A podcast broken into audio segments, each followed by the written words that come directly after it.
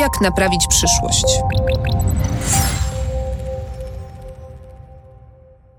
Narkotyki towarzyszą ludzkości od tysiącleci. Wizja świata bez dragów wydaje się więc naiwna i nieprawdopodobna. Ale może uda się wynaleźć bezpieczne alternatywy dla groźnych substancji psychoaktywnych. Jak obecnie wygląda leczenie uzależnień? I z czym się będziemy borykali w przyszłości? O tym wszystkim porozmawiamy w dziewiątym odcinku podcastu Jak naprawić przyszłość? Do tematu dzisiejszego odcinka zainspirowały mnie prace nad drugim sezonem śledztwa pisma. Jeśli jeszcze nie słuchaliście wciągającej reporterskiej opowieści o parze oszustów Mirka Wlekłego, to nadrabiajcie zaległości. Drugi sezon już w drodze, planujemy go wypuścić jesienią. Będzie on poświęcony zupełnie innej historii. Tym razem robimy dziennikarskie śledztwo na Dolnym Śląsku. No nie mogę Wam teraz powiedzieć żadnych innych szczegółów, oprócz tego, że pojawia się tu wątek narkotyków. Narkotyków produkowanych w Czechach, między innymi przez wietnamską mafię. Tak wiem, wiem jak to brzmi. Sama otwierałam oczy i uszy ze zdziwienia. Produkowanych w Czechach i rozprowadzanych na masową skalę nawet w najmniejszych dolnośląskich wioseczkach. Mam wrażenie, że od czasu Wielkiej Wojny z dopolaczami, która przetoczyła się w mediach kilka lat temu, problem uzależnień i zniszczonych przez narkotyki młodych życiorysów jakby spadł na dalszy plan. Teraz dodatkowo przykryła go, jak zresztą wszystkie inne społeczne problemy, pandemia. Bardzo jestem ciekawa tymczasem, jak wygląda sytuacja. Kim jest i co bierze statystyczny użytkownik substancji psychoaktywnych? No i jak my, jako państwo, jesteśmy mu w stanie pomóc. O tym wszystkim porozmawiam z Bartoszem Michalewskim, terapeutą i pracownikiem redukcji szkód z Monaru w Krakowie. Od trzech lat związanym z Drop-In Krakowska 19. No to zaczynamy. Co zrobić, gdy wszyscy trąbią o nieuchronnej katastrofie, o apokalipsie ekologicznej, technologiach, nad którymi przestajemy panować, rosnących nierównościach społecznych, cyberwojnach, populistach, fake newsach? Możesz próbować odciąć się od złych informacji, uprawiać własny ogródek i udawać, że wszystko jest w porządku. Ale możesz też wziąć sprawy w swoje ręce. Naiwność? Być może, ale wolę wierzyć w to, że działania pojedynczych ludzi mają znaczenie. O tym, jak naprawić przyszłość w duchu filozofii DIY, czyli naszego swojskiego zrób to sam, będę rozmawiać z naszymi gośćmi, ekspertami z różnych dziedzin. Postaram się też namówić ich do tego, by weszli w buty futurologów i spróbowali opisać, jak będzie wyglądał interesujący nas wycinek rzeczywistości w 2050 roku. Nazywam się Barbara Sowa i w imieniu magazynu Pismo zapraszam do słuchania podcastu.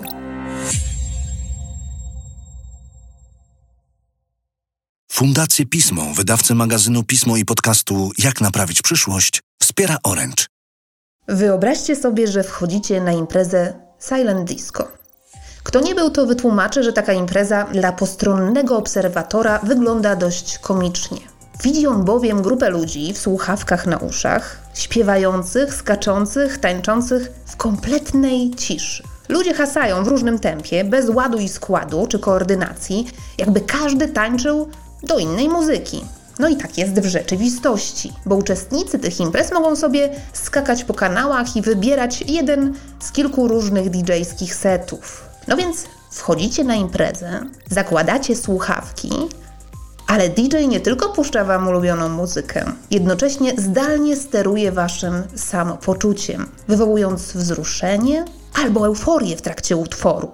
Tak w praktyce mogłaby wyglądać jedna z koncepcji narkotyku przyszłości, stworzona na bazie teorii Rohita Talwara, futurologa i założyciela angielskiej organizacji Fast Future. Ta konkretna wizja opiera się na pomyśle emitowania nanocząstek wprost do nanoodbiorników szczepionych w nasze neurony. Kilka lat temu w rozmowie z Wprostem, który te pomysły opisywał, Talwar powiedział, że narkotyki przyszłości będą przyjmować wiele form i będą kombinacją nanotechnologii, czyli technologii na poziomie pojedynczych atomów, biotechnologii, stosującej procesy biologiczne w przemyśle, technologii informacyjnej, czyli związanej z przesyłaniem danych oraz kognitywistyki, czyli nauki zajmującej się procesami myślowymi i istotą inteligencji. Talwar widział potencjał nie tylko w nanocząstkach, ale w połączeniu przez czaszkowej stymulacji magnetycznej, TMS w skrócie, z grą komputerową. TMS polega na stymulowaniu za pomocą pola magnetycznego kory mózgowej, hamując albo zwiększając reaktywność komórek mózgu na niewielkim obszarze. Obecnie jest ta metoda stosowana chociażby w leczeniu depresji. Talwar uznał, że magnetyczną stymulacją można nie tylko poprawić nastrój, ale w odpowiednim połączeniu z obrazem z gry wideo na przykład wywołać halucynacje. Mniej lub bardziej naukowo motywowanych koncepcji narkotyków przyszłości dostarczają nam od dawna twórcy science fiction. O Somie, czyli obowiązkowym narkotyku otępiającym społeczeństwo w nowym wspaniałym świecie, pisał niemal przed 100 laty Aldous Huxley. Autor sam eksperymentował z narkotykami. Zresztą podobnie jak kolejny autor, którego chciałam Wam polecić, czyli Philip Dick. Ten z kolei był uzależniony od amfetaminy. To w jego książce, zatytułowanej przez ciemne zwierciadło, pojawia się substancja D, zwana też wolną śmiercią. To narkotyk sprawiający, że obie półkule mózgu zaczynają działać niezależnie od siebie. Autorzy serialu Babylon 5 poszli jeszcze dalej. Inteligentne postaci zażywają tam dust, czyli narkotyk, który pozwala na telepatyczne wtargnięcie do umysłu drugiej istoty. Mam wrażenie, że dziś najbliżej tym futurystycznym wizjom na temat mariażu technologii i substancji psychoaktywnych są co najwyżej gry komputerowe, a te okazały się mieć całkiem spory potencjał uzależniający. Gry i coś, co nazwano e-narkotykami. Mam tu na myśli produkt opatentowany kilka lat temu przez iDozer Labs z Nowego Jorku i jego późniejsze kopie. To są bardzo specyficzne utwory muzyczne, których słucha się przez słuchawki. Wszystkie one bazują na szumach i dźwiękach o jednej albo zbliżonej częstotliwości. Efekt dudnienia, który spowodowany jest tym, że do jednego ucha wpada dźwięk o nieco wyższej częstotliwości niż do drugiego, jak zapewnia firma, może być zniewalający. Ułatwiać zapamiętywanie informacji, pomóc w odchudzaniu, a nawet zapewnić haj, jak po tradycyjnych dragach. No zresztą posłuchajcie sami. Te dźwięki firma reklamuje jako elektroniczną wersję marihuany. Nie regulujcie głośności. To nie są zakłócenia, to tak naprawdę brzmi. A to sprzedawane jest jako wirtualne DMT, czyli dimetylotryptamina, główny składnik napoju ayahuasca.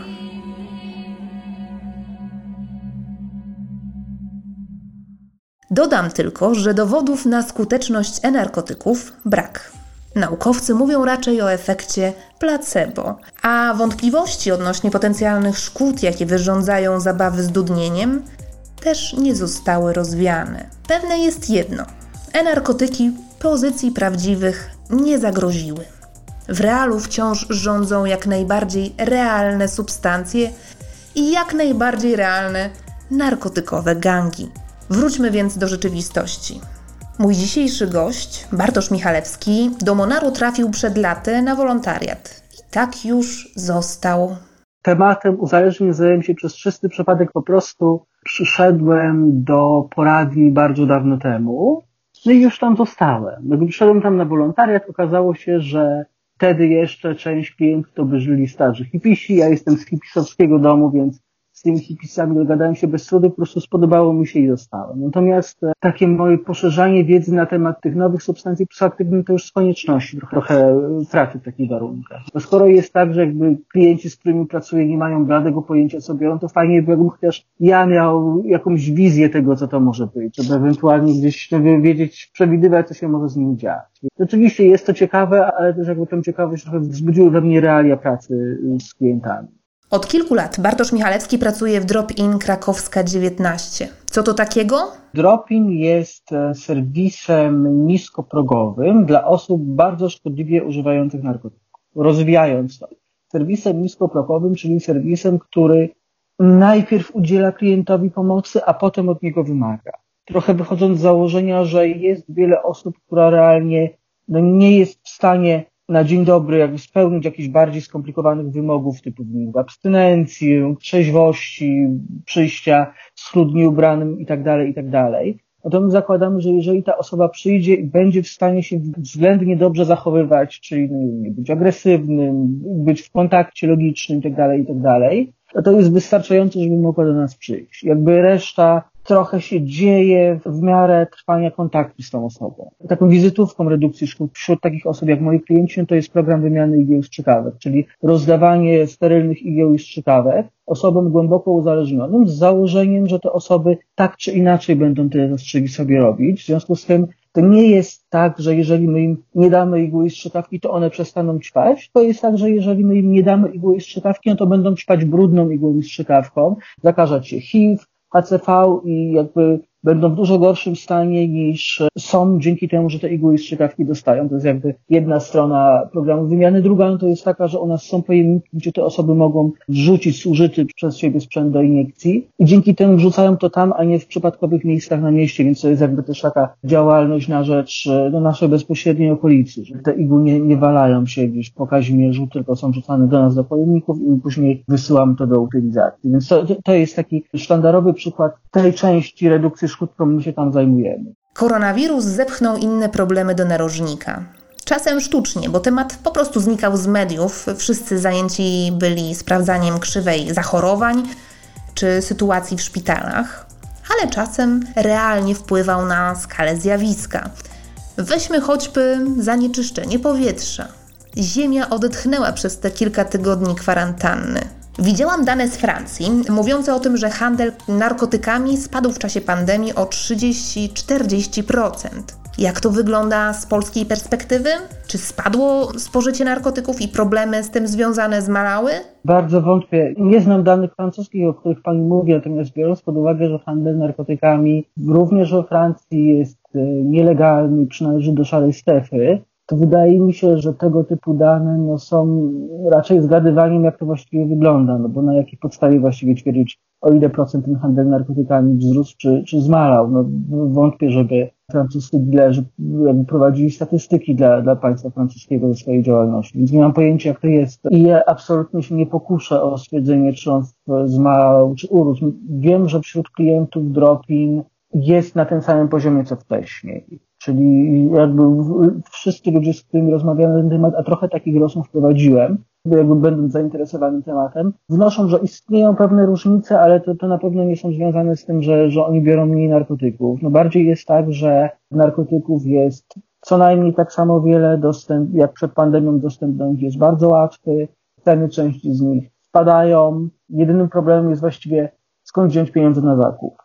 I to, to jest ta główna różnica. Więc jeżeli gdzieś rzeczywiście spadła konsumpcja narkotyków we Francji czy w Polsce, no to mogę domniemywać, że ona się raczej wywiązała z zasobnością portfeli konsumenta, a nie, nie z tym, że, że są jakieś problemy. Część osób, z którymi rozmawiałem, deklarowało, że, że ceny narkotyków aptecznych, czyli substancji takich jak nie wiem, morfina na przykład, które jakby są produkowane jako farmaceutyki, są stosowane w leczeniu, ale jakby są też stosowane w sposób pozamedyczny jako narkotyki, że te ceny spadły i prawdopodobnie spadły ze względu na recepty, na to, że, że w tym momencie jakby załatwienie sobie recept na wszelkiego rodzaju leki, również dla dealerów, którzy to robią pewnie na masową skalę, jest po prostu dużo prostsze, wymaga mniej wysiłku, mniej zachodu i jest do tego łatwiejszy dostęp. Więc, Z uwagi na telemedycynę, tak? Tak, jakby... tak, tak, tak, tak, tak, tak. W związku z powyższym, jak mówię, ceny tych, tych środków, tak jak morfina, klonazepam, generalnie te leki opioidowe, na pewno nie wzrosła, to, to delikatnie mówiąc, a u części dealerów prawdopodobnie spadła. Jeżeli chodzi o takie wzory używania, one raczej szczególnie się nie zmienią z tego względu, że od kilkunastu lat w Polsce scena narkotykowa jest skupiona wokół tak zwanych w cudzysłowie dopalaczy, czyli po nowych substancji psychoaktywnych które są dystrybuowane w znacznej mierze przez internet i przez pocztę w związku z tym.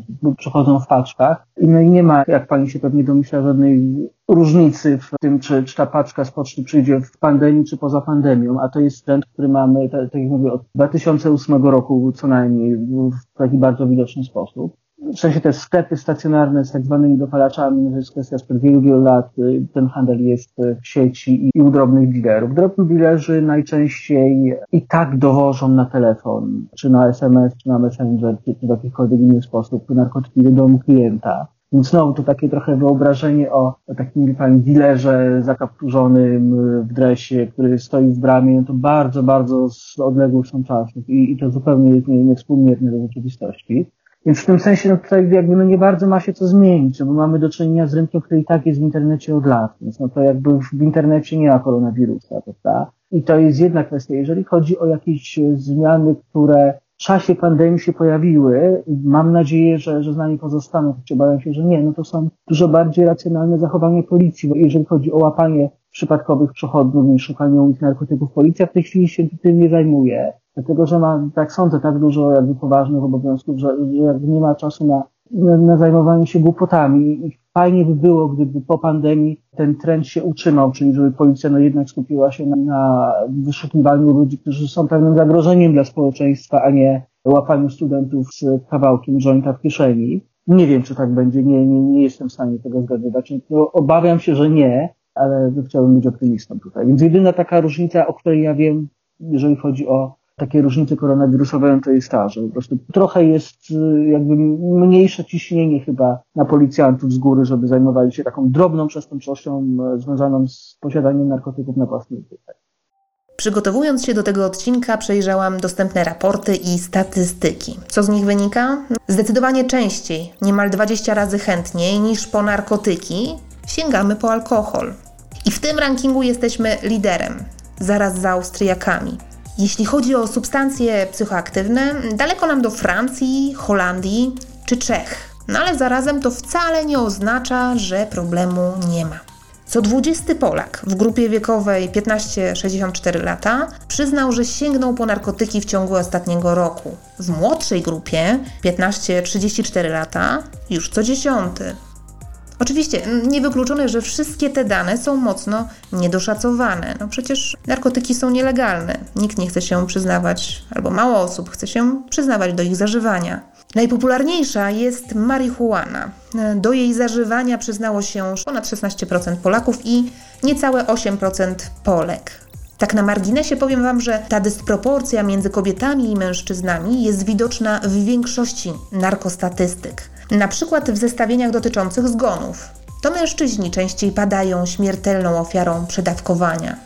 Wracając do tej marihuany, tu jest bardzo ważny wątek, bo dane dotyczące palenia marihuany i haszyszu wśród młodzieży szkolnej są dużo wyższe niż w całej populacji. Tutaj co piąty młody człowiek przyznaje się do kontaktu z tą substancją. I tutaj już wypijamy się znacznie ponad europejską średnią.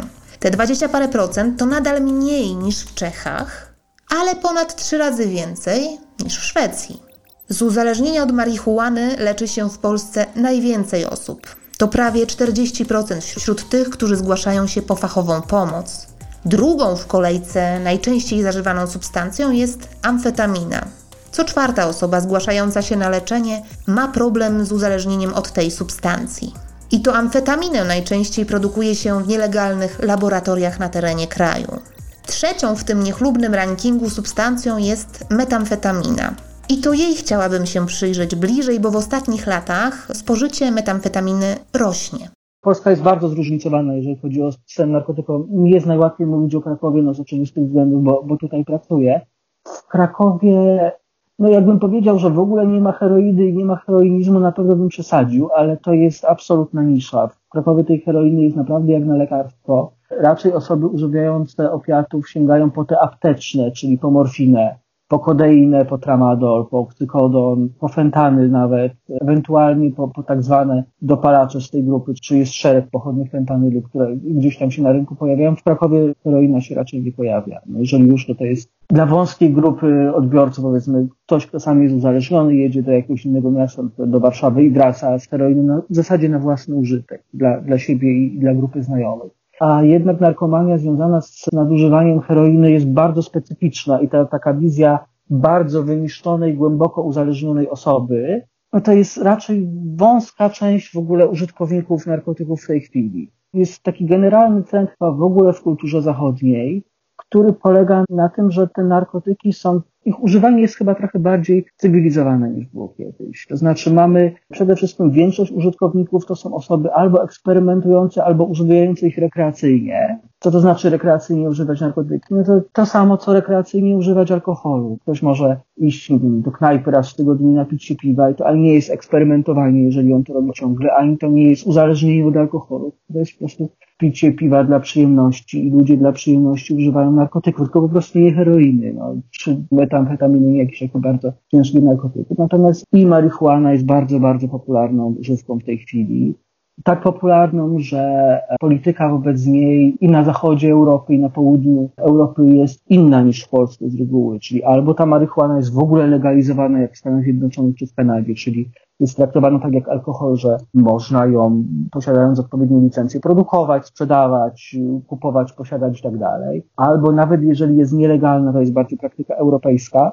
to policja z zasady, z założenia nie zajmuje się ściganiem przynajmniej użytkowników, a w części krajów, jak na przykład w Polandii również sklepikarzy, którzy ją e, oferują. Nazywam to depenalizacją, czyli taką sytuacją, w której jakaś rzecz jest nielegalna, ale państwo się tym nie zajmuje. Po prostu no, nie chce tego legalizować, ale jest nielegalne, to się tego nie tyka. I w Polsce to wygląda jak na razie dosyć nietypowo, powiedzmy, w kontekście innych krajów europejskich, czyli w Polsce oczywiście posiadanie nawet niewielkiej ilości marihuany na własny użytek jest generalnie ścigane. Jeżeli chodzi o styl narkotykową w Polsce, to mamy rozbicie dzielnicowe i to, co jest na Śląsku albo na ścianie zachodniej, a to, co jest w Małopolsce, Podkarpaciu, albo na Mazowszu, albo na Pomorzu, to kompletnie jest, są inne realia. I pani, realia są tak bardzo inne, że inaczej wyglądają e, realia używania narkotyków w Krakowie w Nowej Hucie, a inaczej w Krakowie w Podgórzu, bo są zupełnie inne wytyczne prokuratury w tych rejonach i w jednym miejscu tam można w zasadzie bez konsekwencji sobie posiadać drobną ilość marihuany, a w drugim no, będzie się miało poważne problemy. Więc to trochę jest taki kamyczek do ogródka nacjonalnej polityki narkotykowej, bo, bo w Polsce to jest kosmos. To, to jakby trudno w ogóle się w tym odnaleźć. Więc jeżeli chodzi o rejony przygraniczne do Czech i substancje się tam pojawiające, to jest metamfetamina i nie tylko, bo tam jest też sporo heroiny, często właśnie z Czech. Co to jest metamfetamina? No to jest po prostu taka amfetamina do kwadratu, czyli substancja bardzo silnie stymulująca i jakby to jest generalnie cel jej używania.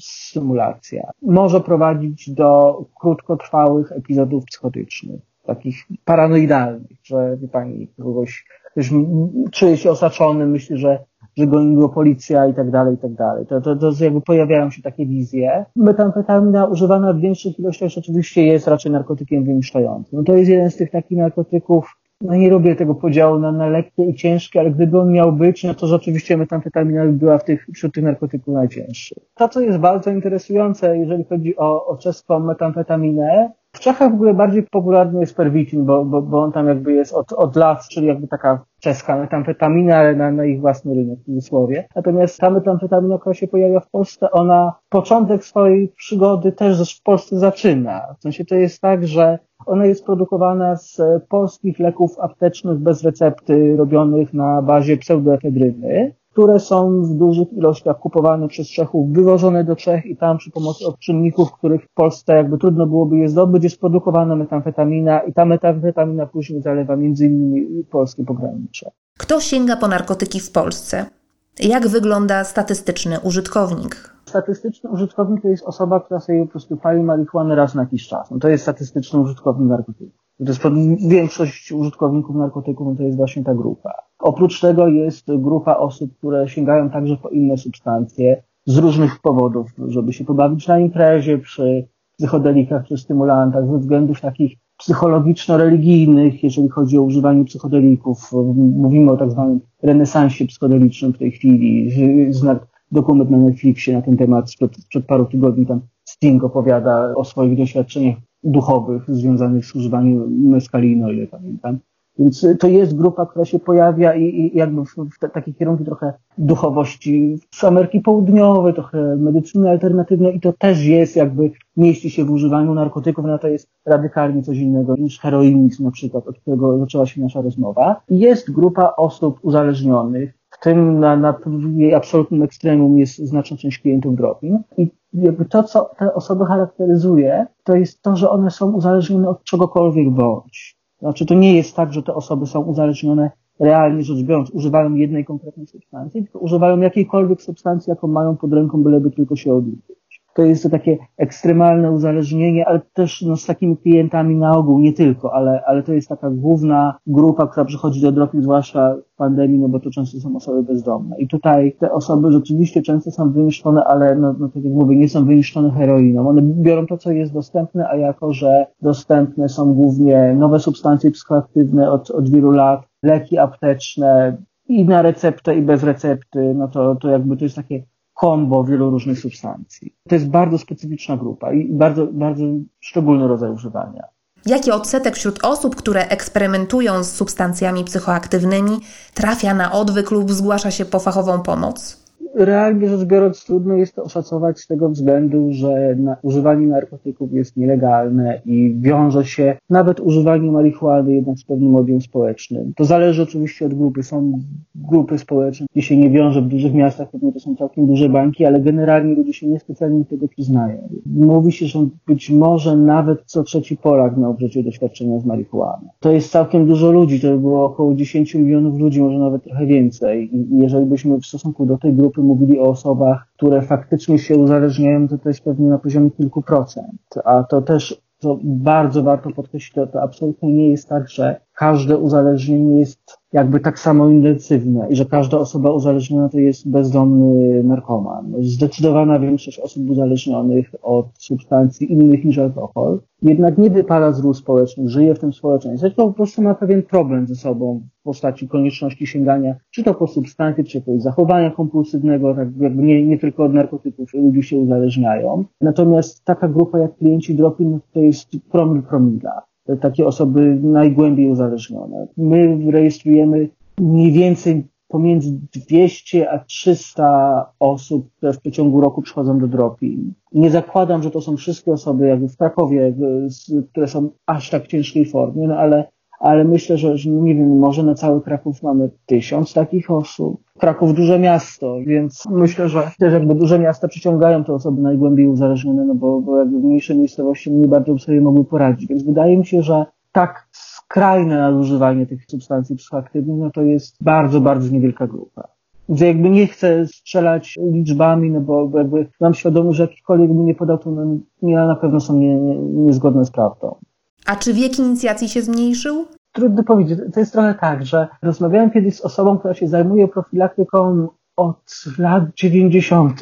I ona mówi, że za każdym razem, jak jest na jakiejś konferencji, to słyszę, że wiek inicjacji narkotykowej, alkoholowej młodych ludzi się zmniejszył. No jakby się tak zmniejszał cały czas przez 30 lat, no to teraz jakby noworodki by musiały te narkotyki brać, a raczej tak nie jest. Trudno mi wyrokować, czy faktycznie się zmniejszył. No możliwe, że tak, bo jakby dostępność tych rzeczy przez internet jest ogromna, więc z całą pewnością, jeżeli chodzi nawet o młodzież ze szkoły podstawowej, no to, to takie inicjacje narkotykowe jakby się odbywają. Z drugiej strony, jak rozmawiam z nawet klientami dropping, którzy już mają swoje lata, po 40 lat, no to ich wiek inicjacji narkotykowej nie był późny z reguły. No to tam jest 12 lat, 7 lat, prawda? A to było 30 lat temu, jak ten człowiek miał 7 lat. Być może w jakimś takim generalnym trendzie prawdopodobnie może się trochę obniżać, ale też bym z tym nie przesadzał. Jakby to nie jest nowe zjawisko, że bardzo młode osoby sięgają po substancje psychoaktywne na równie te groźne. Teorie o tak zwanych narkotykach furtkowych wskazują marihuanę jako substancję, która toruje drogę do uzależnienia od twardych narkotyków. Czy to ważne w dyskusji o profilaktyce, o polityce narkotykowej, od czego się zaczyna?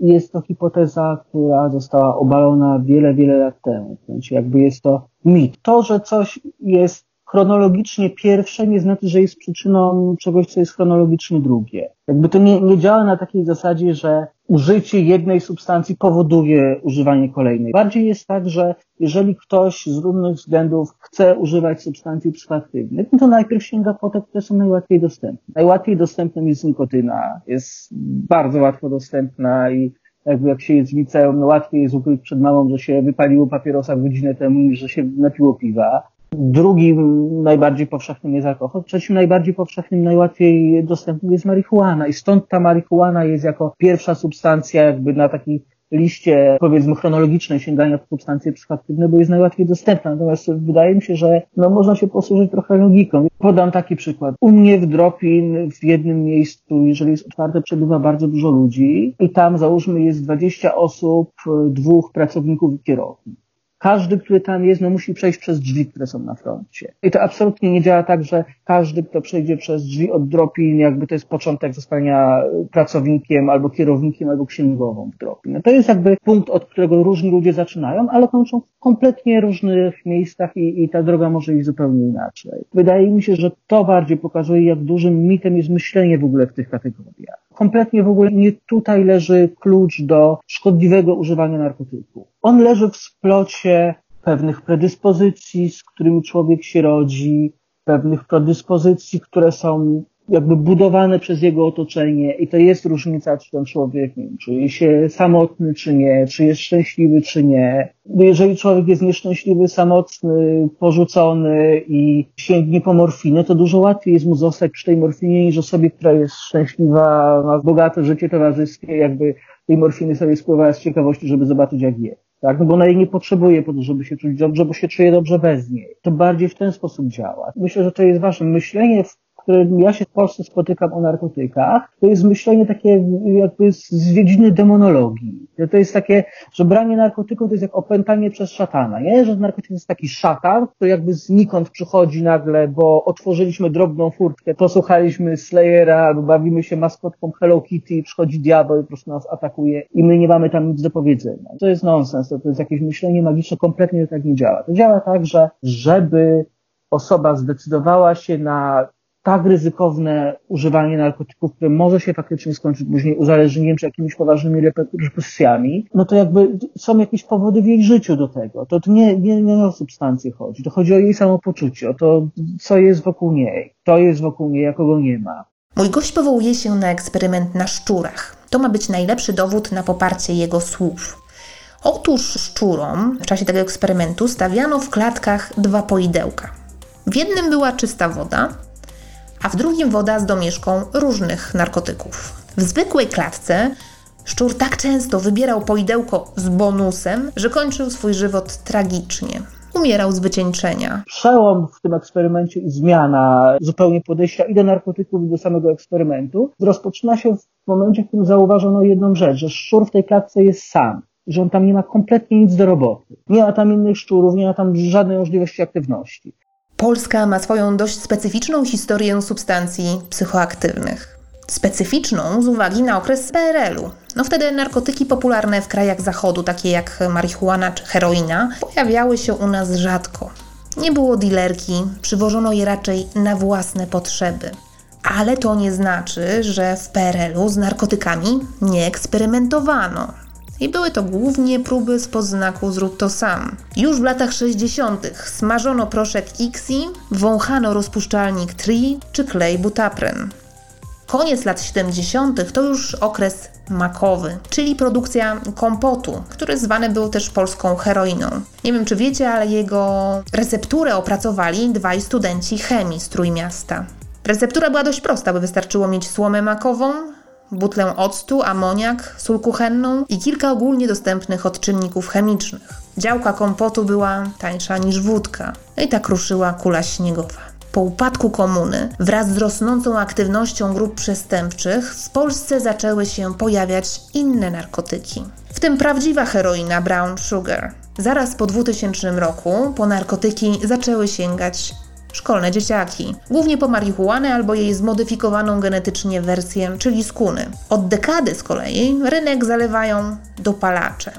Najpierw jak grzyby po deszczu zaczęły się otwierać sklepy z tak zwanymi produktami kolekcjonerskimi. W mediach zaś coraz głośniej było o przypadkach zatruć czy nieodwracalnych zniszczeniach w mózgu, już po jednym zażyciu. No i w ogóle w ostatnich latach dostępność narkotyków mocno wzrosła. Także dlatego, że jako społeczeństwo wzbogaciliśmy się. Mamy zasobniejsze portfele. Narkotyki zaczęły docierać do najdalszych zakątków kraju. Sama pochodzę z bardzo niewielkiej miejscowości na Lubelszczyźnie i pamiętam, że gdy byłam nastolatką, to problem narkotykowy właściwie tam nie istniał. No nie było przecież wiejskich dealerów. W ostatnich latach to się bardzo zmieniło. No i problem na prowincji jest e, dodatkowo tyle poważny, że przecież tam trudniej o terapię. On rzeczywiście jest taki, że w każdej miejscowości, również w małej, bez problemu można wiele środków narkotycznych sobie pozyskać przez internet i do poradni trafia bardzo wielu pacjentów z okolicznych miejscowości, bliższych, dalszych, które jakby rzeczywiście 30-40 lat temu miałyby dużą trudność z pozyskaniem tam substancji psychoaktywnych. Natomiast to, to, co jest w tym charakterystyczne, to to jest też to, że no cóż, nowe substancje psychoaktywne, tak zwane dopalacze, które są jednym z jednak z głównych wyborów w Polsce, jeżeli chodzi o, o konsumpcję narkotyków i to bynajmniej nie jest taki wybór, że klienci chcieliby je brać, no to, to jest ze względów prawnych po prostu te substancje albo są legalne, albo no, nawet jeżeli nie są legalne, no to policja nie bardzo ma jak to sprawdzić i jakby bezpiecznie jest ze względów prawnych je posiadać. No to to są substancje, które bardzo często wyrządzają naprawdę duże spustoszenie w organizmie. No to, to są środki jakby o nieznanym składzie, trudnym do przewidzenia działania, które rzeczywiście, powiedzmy, ja wiem mniej więcej jakiego rodzaju są to substancje, z jakich grup chemicznych mniej więcej można się tam spodziewać, no ale ja też jakby jestem osobą, która pracuje w, w tej dziedzinie, no konsument, który nie jest bardzo zajawiony na, na chemię, są też tacy konsumenci, ale większość no to po prostu bierze cokolwiek bądź. To też jest charakterystyczne, że jest bardzo duża grupa ludzi, która zgłasza się do poradni i mówi, że bierze kryształ, i no, no ja bladego pojęcia, co w tym krysztale jest. Kompletnie żadnego, a co gorsza, jeżeli to nie jest kryształ bezpośrednio z internetu, tylko od lokalnego dealera, to ten dealer też nie ma zielonego pojęcia, co tam jest. Żadnego. To, to może być wszystko w tym krysztale i jest tam wszystko w tym krysztale i mało tego, w zasadzie w każdej jego partii jest zupełnie inna substancja. Wy macie narzędzia mhm. do tego, żeby sprawdzić taki skład? Absolutnie nie. Absolutnie nie mamy. Z jednej strony jest e, przy poradni Monarch projekt zajmujący się taką redukcją szkód klubową, czyli dedykowaną użytkownikom nieuzależnionym, którzy się po prostu bawią na imprezach przy użytkach innych niż alkohol i tam jest rzeczywiście taka możliwość, że ktoś sobie może przetestować y, substancję, którą ma ze sobą. No nie daje jej party workerom, bo, bo to by było jakby problematyczne prawnie, kto robi to sam, ale te testy, które tam są, bardziej pokazują, jaka najprawdopodobniej grupa chemiczna tam jest, a nie jaka to jest konkretna substancja. Żeby przebadać, jaka to jest konkretna substancja, to naprawdę trzeba specjalistycznego laboratorium dlatego że tych substancji są setki. Jakby jednorazowo na rynku są setki, a łączna liczba ich no to, to idzie w tysiące. To jest zdecydowanie zbyt dużo różnych substancji, żeby dało się wiedzieć, co jest w tym krysztale czy, czy, czy tabletce, którą ktoś używa. Z oficjalnych raportów Głównego Inspektoratu Sanitarnego wynika, że problem dopalaczy maleje. Zmniejsza się liczba zabezpieczonych produktów, nałożonych kar czy zgłoszonych zatruć i w końcu zgonów. W 2019 roku liczba zatruć była dwa razy mniejsza niż rok wcześniej. Wynosiła niewiele ponad 2000 przypadków. To efekt m.in. nowelizacji ustawy o przeciwdziałaniu narkomanii, która weszła w życie w 2018 roku. Zgodnie z nowymi przepisami, osoby sprzedające dopalacze traktowane są tak samo jak dilerzy. Tyle jeśli chodzi o dane na papierze. No, jak wygląda sytuacja w rzeczywistości? Czy problem tak naprawdę został opanowany? Posłuchajcie, co na ten temat sądzi Bartosz Michalewski. Trudno nawet powiedzieć, żeby jakoś szczególnie się zmniejszył. Jest na tym samym poziomie, na którym był 5, 6, 10 lat temu. Jedyna różnica widoczna jest taka, że rzeczywiście jest mało sklepów stacjonarnych, czyli takich, wie pani, witryn wielkich, gdzie tam jest napisane neonami dopalacze i tam przychodzą przechodni przypadkowi i mogą sobie te, te narkotyki kupić. I to z jednej strony jest dobrze, no bo rzeczywiście Cóż, e, ktoś, kto się kompletnie nie interesuje tematem, no nie wpadnie nawet na to, żeby sobie te, te dopalacze kupić, a wcześniej było to możliwe. Ale z drugiej strony, no w tym momencie możliwość, no nie mówię o kontroli, bo ona jest żadna, ale nawet zorientowania się, co mniej więcej na tym rynku jest sprzedawane, to jest naprawdę znikoma. Jest naprawdę znikoma, dlatego że smart shopów nie ma. Są witryny internetowe, przeróżne, z Polski, z Chin, na dziwnych w ogóle stronach internetowych i na dark webie i na zwykłym internecie. Jest multum dealerów, którzy po prostu, tak jak kiedyś sprzedawali amfetaminy, no to teraz sprzedają kryształy. No i naprawdę dowiedzenie się, co ten dealer na osiedlu ma w krysztale jest niemożliwe. Nie, nie da się tego zrobić. To, to jest jakby każdy kij ma dwa końce. No z punktu widzenia jakby naszej wiedzy i możliwości przewidywania zagrożeń, jeżeli chodzi o różne substancje, które pojawiają się na rynku, no to nie, nie, nie, w zasadzie gorzej niż było. Tradycyjne narkotyki, tak jak na przykład amfetaminę czy heroinę, łatwiej śledzić, no bo to jedna substancja dobrze już znana służbom. Tymczasem samych substancji psychoaktywnych, które można użyć do produkcji dopalaczy, jest ponad 12 tysięcy. 12 tysięcy! Zastanawiam się, czy ten rozjazd między szybkością wymyślania i produkcji nowych substancji psychoaktywnych, a możliwością wykrywania, określania składu i karania za wprowadzanie takiej substancji na rynek będzie się powiększał? Tak zwyczajnie, czy nadążymy? Czy też zawsze już będzie tak, że gangsterzy będą dwa kroki przed policją? Powiem tak, jak nie bez powodu na początku naszej rozmowy zacząłem Pani opowiadać o polityce narkotykowej, bo to jest klucz do przewidywania tego, jak przyszłość będzie wyglądała. No bo bardzo ważną rzeczą, którą trzeba tutaj wiedzieć, jest to, że to absolutnie nie jest tak, że to konsument decyduje o tym, co jest na rynku, w momencie, w którym te narkotyki są nielegalne. Naprawdę poznałem może kilka osób w całej mojej karierze zawodowej, które jeżeli mają do wyboru normalną marihuanę albo dziwny produkt o nazwie, nie, nie wymyślam tej nazwy z autentyk, o nazwie chujnia, był taki dopalacz, tam były syntetyczne kanabinoidy, nazywało się to chujnia, działało tak, że jak ktoś, przynajmniej jedna z tych pierwszych serii, bo to, to sprzed paru lat, jak ktoś to zapalił się tak jak na horrorze, wygidał do tyłu i krzyczał w taki e, przeciągły sposób. To oczywiście to mówię o, o, o dużym nadużyciu, no ale też problem z tymi narkotykami jest taki nowymi, że łatwo ich nadużyć, bo trudno jest w ogóle wyczuć różnicę. No trudno mi sobie wyobrazić, żeby ktoś wybrał to, to drugie, a nie to pierwsze. To raczej jest tak, że syntetyczne kanabinoidy się pojawiły dlatego, że marihuana jest nielegalna. Syntetyczne katynony się pojawiły dlatego, że amfetamina i MDMA jest nie tylko nielegalna, no ale jest bardzo mocno ścigana. Wszystkie bardziej i mniej dziwne psychodeliki, no to jakby są dlatego, że że te psychodeliki tradycyjne i naturalne, jak nie wiem, grzyby psylocybinowe są tępione. Gdyby nie były tępione, to ludzie by nie sięgali po dziwne wynalazki. Więc prawo narkotykowe jest kluczem do tego. A prawo narkotykowe i w Polsce, i na świecie absolutnie nie jest i nigdy nie było racjonalne. On się kompletnie nie opiera na przesłankach zdrowotnych. Te przesłanki zdrowotne są pretekstem, no bo, bo to jest pretekst, tak, że marihuana można się od niej uzależnić, no nie do końca, ale jakby po części tak, można się uzależnić od palenia marihuany, a nie od THC, bo THC samo w sobie nie uzależnia. Więc tutaj w ogóle nie, nie tutaj jest klucz. Już leży w polityce narkotykowej to głównie Stanów Zjednoczonych, bo one są nadal hegemonem światowym. One narzucają to prawo, one jakby na ich podstawie jest zbudowana agenda ONZ, jeżeli chodzi o kontrolowanie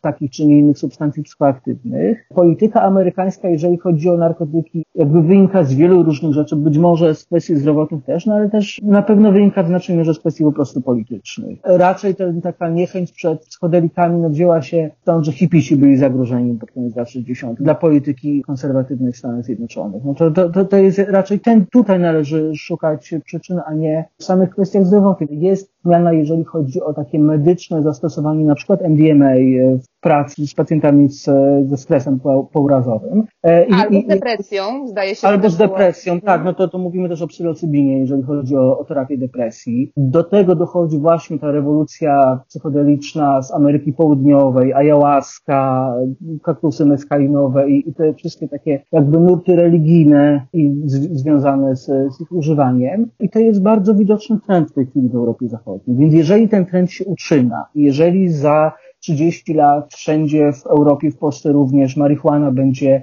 sprzedawana każdej osobie, która ma 18 lat i jakby będzie na równi z alkoholem i posiadanie psychodelików nie będzie karalne, MDMA będzie podawane pacjentom na sesjach psychoterapeutycznych, oczywiście odpowiednich, nie wszystkich, to, to jakby tych wszystkich nowych, e, zagrażających bardzo zdrowiu publicznemu narkotyków nie będzie, bo ludzie nie będą chcieli ich brać, no po co żeby to mieli robić? Są gorsze narkotyki, są mniej atrakcyjne dla klientów, one są bardziej atrakcyjne dla mafii. Dlatego one są, no bo jakby mafia mniej ryzykuje, to jest tańsze, łatwiejsze i dlatego to jest na rynku. Natomiast jeżeli ten trend zostanie zatrzymany z jakichś względów, albo na przykład do Polski ze względów politycznych nie dotrze, Polska będzie taką enklawą, taką czerwoną wyspą w Europie. Jeżeli chodzi o te narkotyki, trochę tak jak Rosja jest czerwoną wyspą, prawda? W Rosji mamy skrajnie antyhumanistyczną politykę narkotykową, w której wsadza się do więzienia za posiadanie nawet nieznacznych ilości narkotyków. No i Rosja jest krajem, w którym króluje tak zwany krokodyl, czyli preparaty apteczne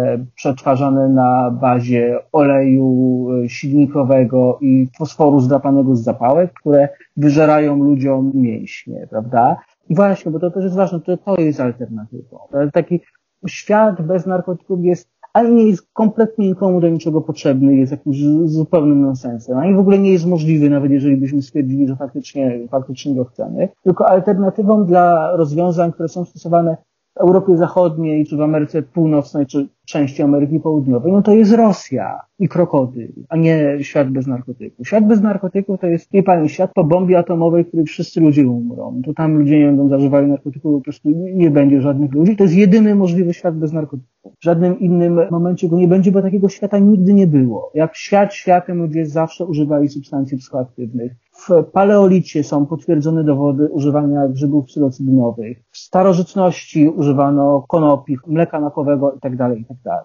Narkotyki są z nami od zawsze i wizja, że może ich nie być, to jest kwestia ostatnich nawet niecałych 100 lat, 100 do 50.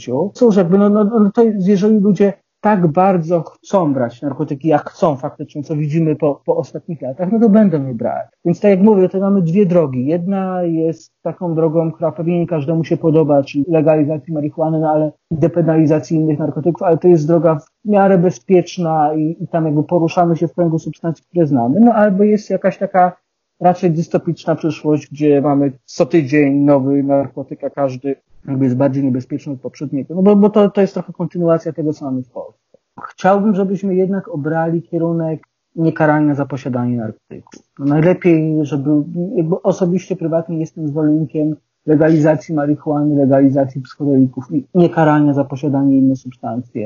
Stanowiskiem raczej oficjalnym poradni Monarch no jest przynajmniej postulat depenalizacji, czyli niekarania osób, które używają narkotyki za ich posiadanie. I to niezależnie od tego, jakie to są narkotyki, z jakiej grupy, jak są szkodliwe. Popkultura, twórczość science fiction udowadnia, że temat nowych substancji psychoaktywnych cały czas rozpala wyobraźnię. Zadałam sobie trud i policzyłam pozycje w bibliotece polskiego Netflixa, które wyskakują na hasło narkotyki. Sporo tego. Tak na marginesie powiem Wam, że Netflix i platformy streamingowe są dziś, zdaje się, takim probierzem jeśli chodzi o popkulturowe przekazy i ich wpływ na ludzi. Ostatnio prawicowa Reduta Dobrego Imienia przebadała serialowo-filmowe biblioteki pod kątem antypolskich wątków. Wielu przekłamań się tam nie dopatrzyli, bo temat Polski i Polaków hollywoodzcy producenci mają gdzieś. Tylko w 18 na 600 produkcji pojawiły się jakieś nawiązania do Polski, Polaków, polskiej historii. Swoją drogą to niezła fucha oglądać seriale na okrągło. No tylko od tego też się można uzależnić. Ja zrobiłam dla Was taki audyt za darmo i wyszło mi, że wątek narkotyków pojawia się w ponad 300 pozycjach. To bardzo dużo.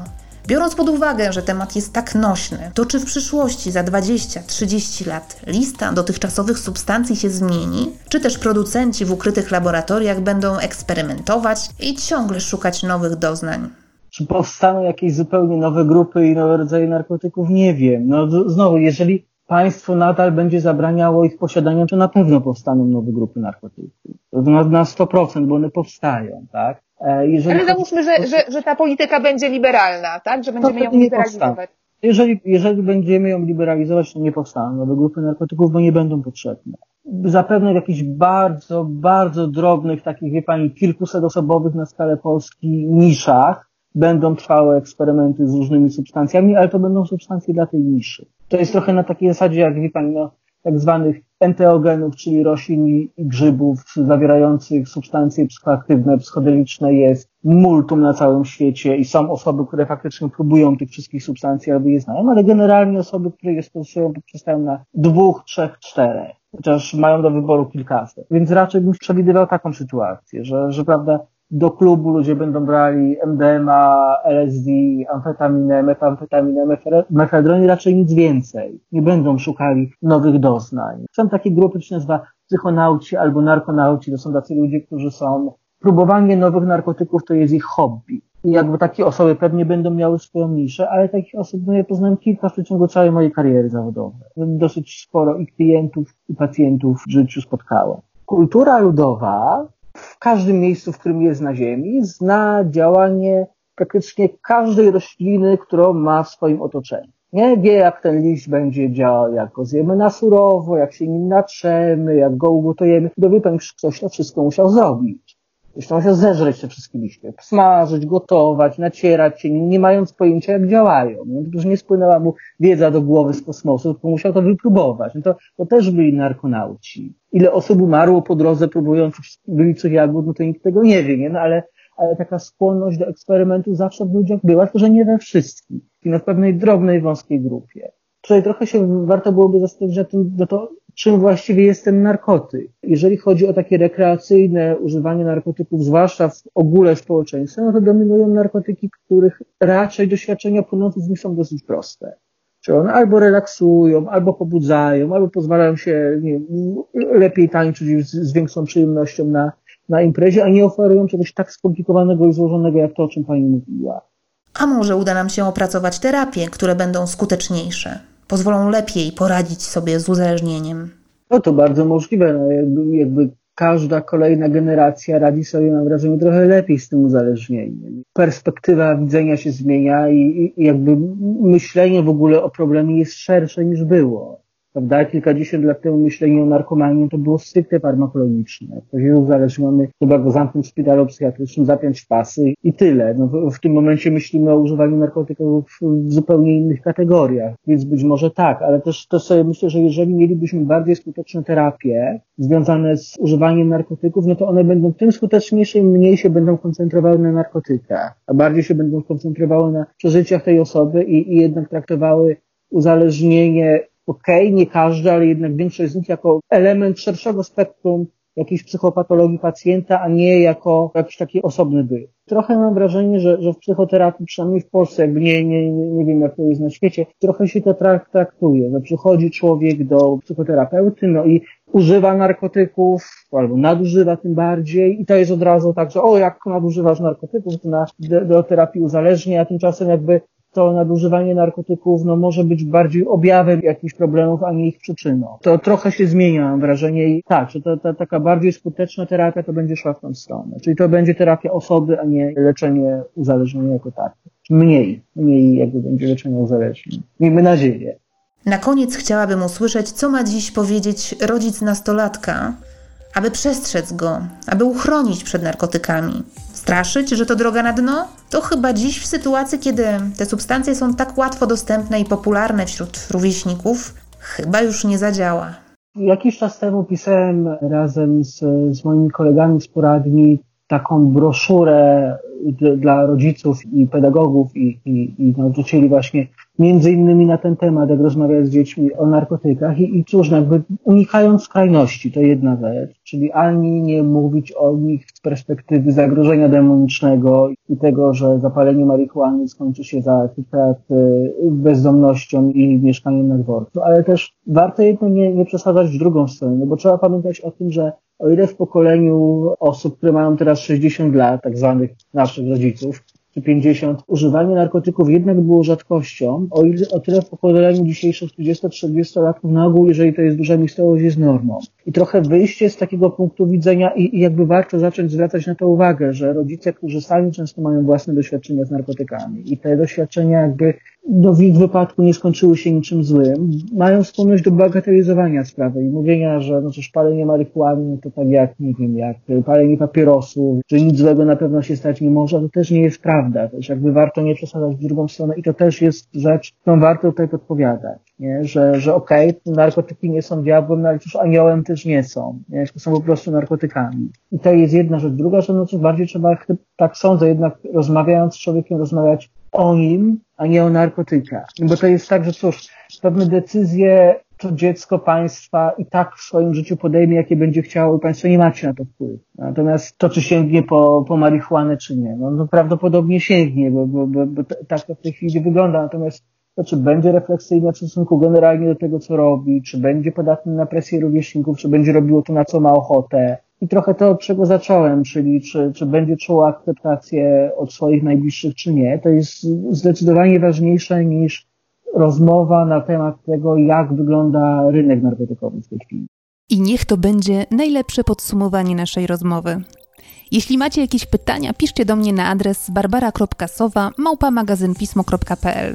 Znajdziecie mnie również w mediach społecznościowych, na Facebooku czy Instagramie. Trzymajcie się ciepło! W związku z pracami nad śledztwem pisma, na chwilę zawieszam nagrywanie podcastu Jak naprawić przyszłość. Ale z najnowszym odcinkiem wrócę do Was zaraz po wakacjach. Do usłyszenia! Jak naprawić przyszłość?